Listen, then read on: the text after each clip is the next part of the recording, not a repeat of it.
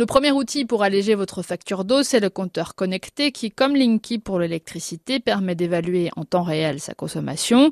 Des alertes sont aussi envoyées par SMS ou mail en cas de surconsommation ou de fuite, explique Renaud Camus, le directeur de l'agence Grand Hainaut de Suez qui exploite l'eau du syndicat. Sur 2017 et 2018, on a averti 3700 foyers qu'ils avaient une fuite, ce qui a permis euh, pour ces 3700 foyers de faire une économie moyenne d'environ 83 euros par an. Si on fait la somme de toutes ces fuites réparées, ça représente 68 000 mètres cubes. C'est la consommation de 850 foyers euh, par an. Trois médiateurs proposent aussi des visites à domicile pour aider les familles à maîtriser leur consommation. Marielle Arbonnier est directrice de la communication de Suez. On va euh, vraiment euh, se pencher avec la famille sur ses habitudes de consommation et sur ses équipements aussi et lui donner des conseils pour corriger éventuellement les, les mauvaises habitudes qui sont prises et qui sont très génératrices de consommation d'eau, mais aussi voir bah, si elle n'a pas d'équipement euh, économes euh, comme des mousseurs, euh, des sacs éco-WC, des choses comme ça. On va doter la famille de ces équipements pour lui permettre de réduire sa facture. Et puis dernier outil, l'application Coach Conso, unique en France. Grâce au compteur connecté, vous pouvez voir tous les jours votre consommation en eau jusqu'à la durée de votre douche,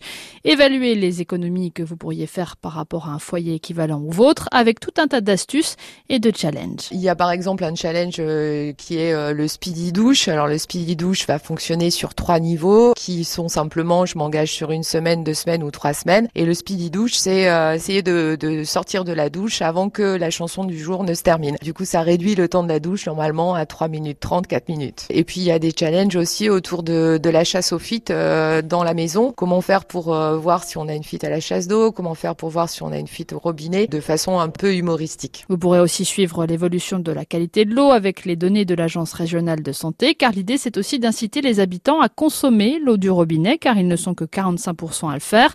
C'est un des taux les plus bas de France alors que l'eau est de très bonne qualité, assure Jean-Roger Berrier, le président du syndicat.